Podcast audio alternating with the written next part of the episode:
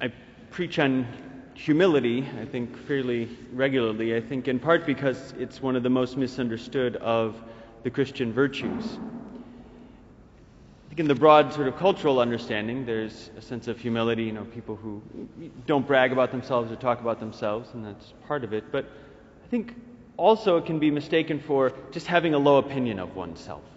You know, that that somehow is, is humble, you know, when people don't uh, value themselves. And that's not, that's not Christian humility. Christian humility is the desire to know the truth about oneself, good and bad. And that's really what, what defines it. It's the desire to know the truth. And I, I thought of humility, especially when I was reading uh, the first reading today from, from the Old Testament. It says, The one who bears the sore of leprosy shall keep his garments rent and his head bare, and he shall muffle his beard, he shall cry out, Unclean, unclean. As long as the sore is on him, he shall declare himself unclean, since he is in fact unclean. And I was really struck by that last line, since he is in fact unclean. Why would someone go through this whole ritual and say these things and do these things? Because he's unclean. Why, why else?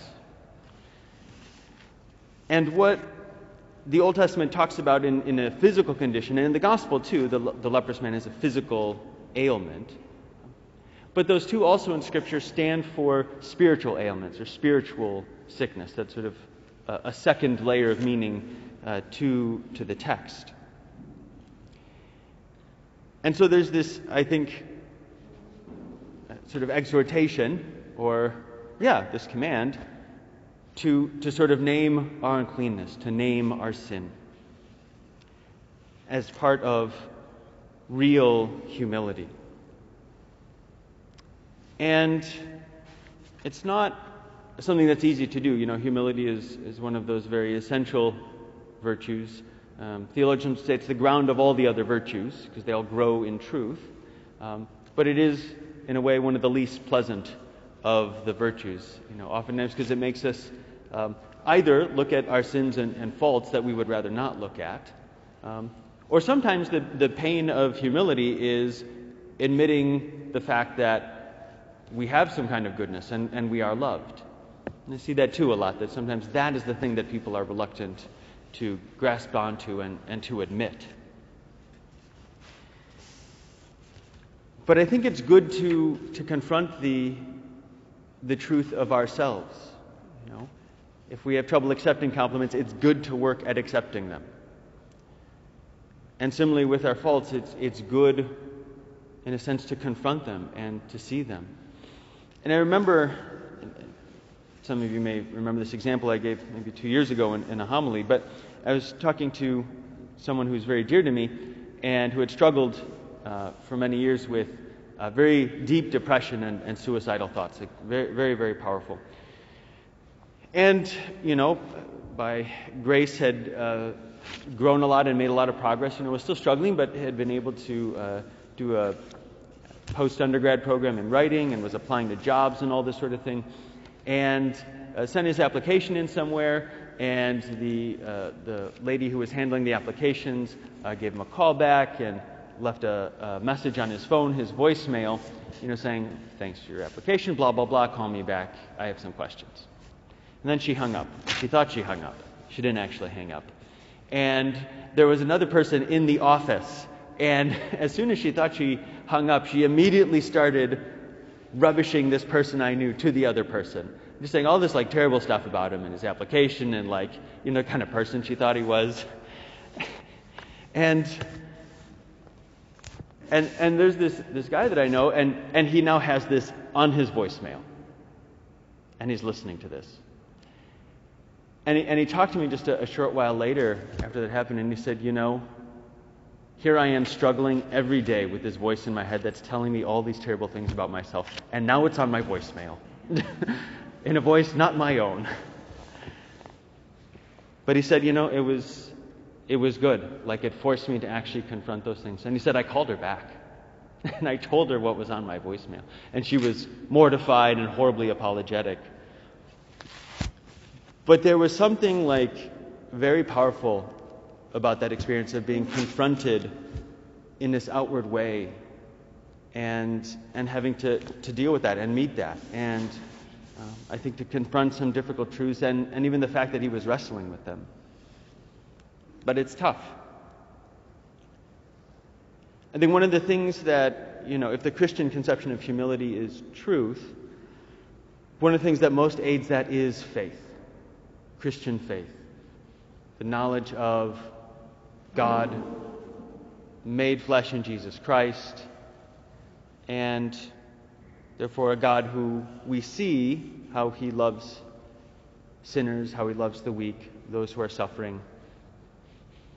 And I, I think the gospel today is a beautiful encapsulation of that.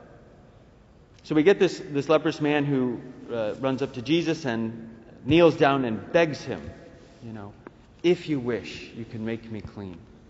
And the Greek is interesting here because the, the, the if you wish uh, is thelo in Greek. And the commentary on the, on the Greek says um, this is a very strong form of the verb to choose. You know, so it'd be like you're saying, I, I really want, I'm going to have Italian for dinner tonight. It's a very strong sort of choice. It's not passive. It's not like, yeah, I could have Italian tonight. Sure. That's very passive, a passive acceptance. Um, is not nothing, but it's not a strong choice. Uh, this word in Greek really has to do with sort of, it's a reference to election. Like I'm voting for so and so. I choose this person. And so what the, the leprous beggar is saying to Jesus, you know, he's saying, if you choose, if you really will it, if you want to, from the depth of your heart, you can make me clean. And it also this also gives power to Jesus' response because what does he say? I do will it. Be made clean. And so Jesus is choosing him. And I think knowing that Jesus chooses sinners and chooses to love them gives us the courage to be humble, to seek out our faults, to know the truth about ourselves, because we know at the end of the day, no matter what we find, A, God already knows, and B, He already loves us. And so we can, we can look. I think St. Bernard of Clairvaux, who lived about a thousand years ago, doctor of the church, abbot, great scripture commentator, he summed it up nicely when he said, The world rages, the flesh is heavy, and the devil lays his snares but I do not fall, for my feet are planted on firm rock. I may have sinned gravely, my conscience would be distressed, but it would not be in turmoil, for I would recall the wounds of the Lord. He was wounded for our iniquities. What sin is there so deadly that it cannot be pardoned by the death of Christ? And so, if I bear in mind this strong, effective remedy, I can never again be terrified by the malignancy of sin.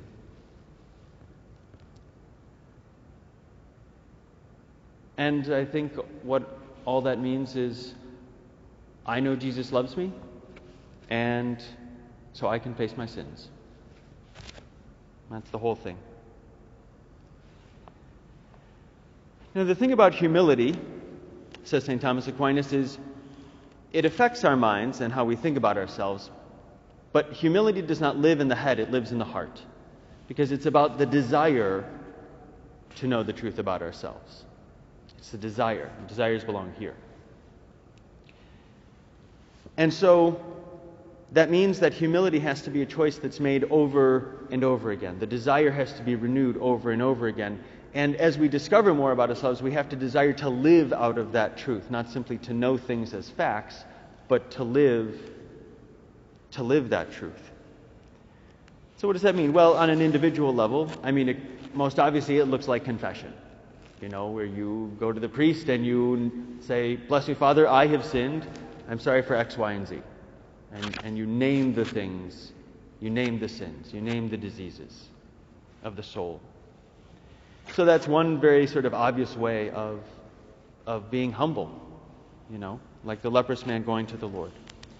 Um, it could also, um, I think, in a way, look in terms of the sacrament of communion. If we recognize, oh, you know, I've committed a grave sin, you know, I need to go to confession first. I'm not going to receive communion this week. Sort of acknowledgement of, of the separation and living out of that with a view towards being reconciled to God, which is what, what He desires so much and has died for.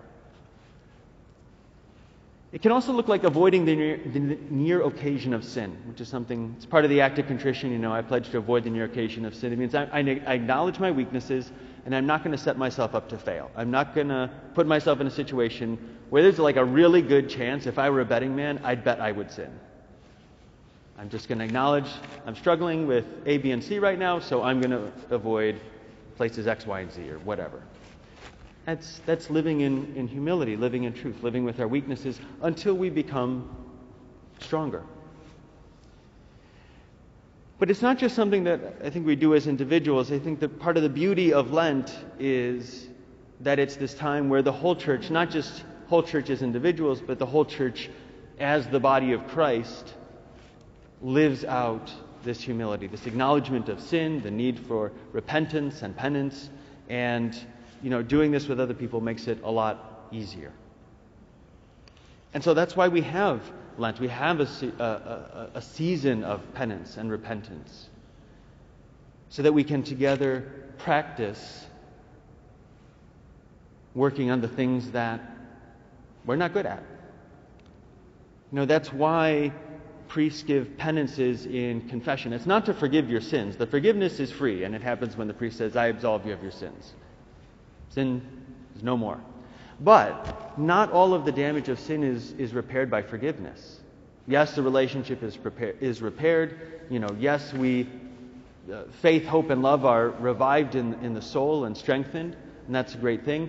Um, but when we've gotten used to making bad choices, we need to take the graces that we've been given and use them to make good choices. You know, it doesn't make any sense to take lots of workout supplements and then never go to the gym. That's just that would just be silly. So this season of penance is a time to to really, I think, do the hard spiritual workout that, that we need. And so then part of humility means first asking the right question what, what is the sin that I most need to work on? Where am I really failing to love God and love neighbor? Where's the struggle there? And secondly, what do I need to do about it? What is the, what is the, the choices that I need to make that will actually help me to not do the things I don't want to do? As, as a priest, one of the things that I strive to do, you can ask the people who go to confession to me if I actually do it, but one of the things I strive to do as a priest is to give people a penance that matches the thing they're most struggling with. You know, I have given three Hail Marys as a penance, but it's pretty rare. I could probably count on one hand the number of times that has happened. And you must be thinking, wow, who are those lucky people? I, no. Generally, I, I, give a little bit more and a little more uh, directed. Um, because I, I, think it's what we, what we need, and sometimes we need a lot. One of the things I know uh, a lot of uh, Hope students have done in the past as part of the season of penance is Exodus 90, which is, you know, quite the spiritual workout in, in a lot of ways. Um, and registration is still open. I, I, strongly encourage you students to, if you haven't done so, to, to sign up for that. It's, it's a wonderful program, fellowship, prayer, sacrifice. Um, but one of the things that I've heard multiple times in sitting in on lots of small groups, um, especially amongst the, the guys, is so many times I've heard, this is the first time in my life I've had any real success against sins of lust. And I think that sort of encapsulates, encapsulates in many ways the, the necessity and the goodness of penance. It's not that they didn't want to not sin beforehand. I think that desire was there. It was genuinely and sincerely there. But the thing that made it possible was doing these good works, you know, making sacrifices, praying every day, having other people to talk to and rely on and to be encouraged by and prayed for. And all of those things together conspire to actually help people be the sort of people that they wanted to be.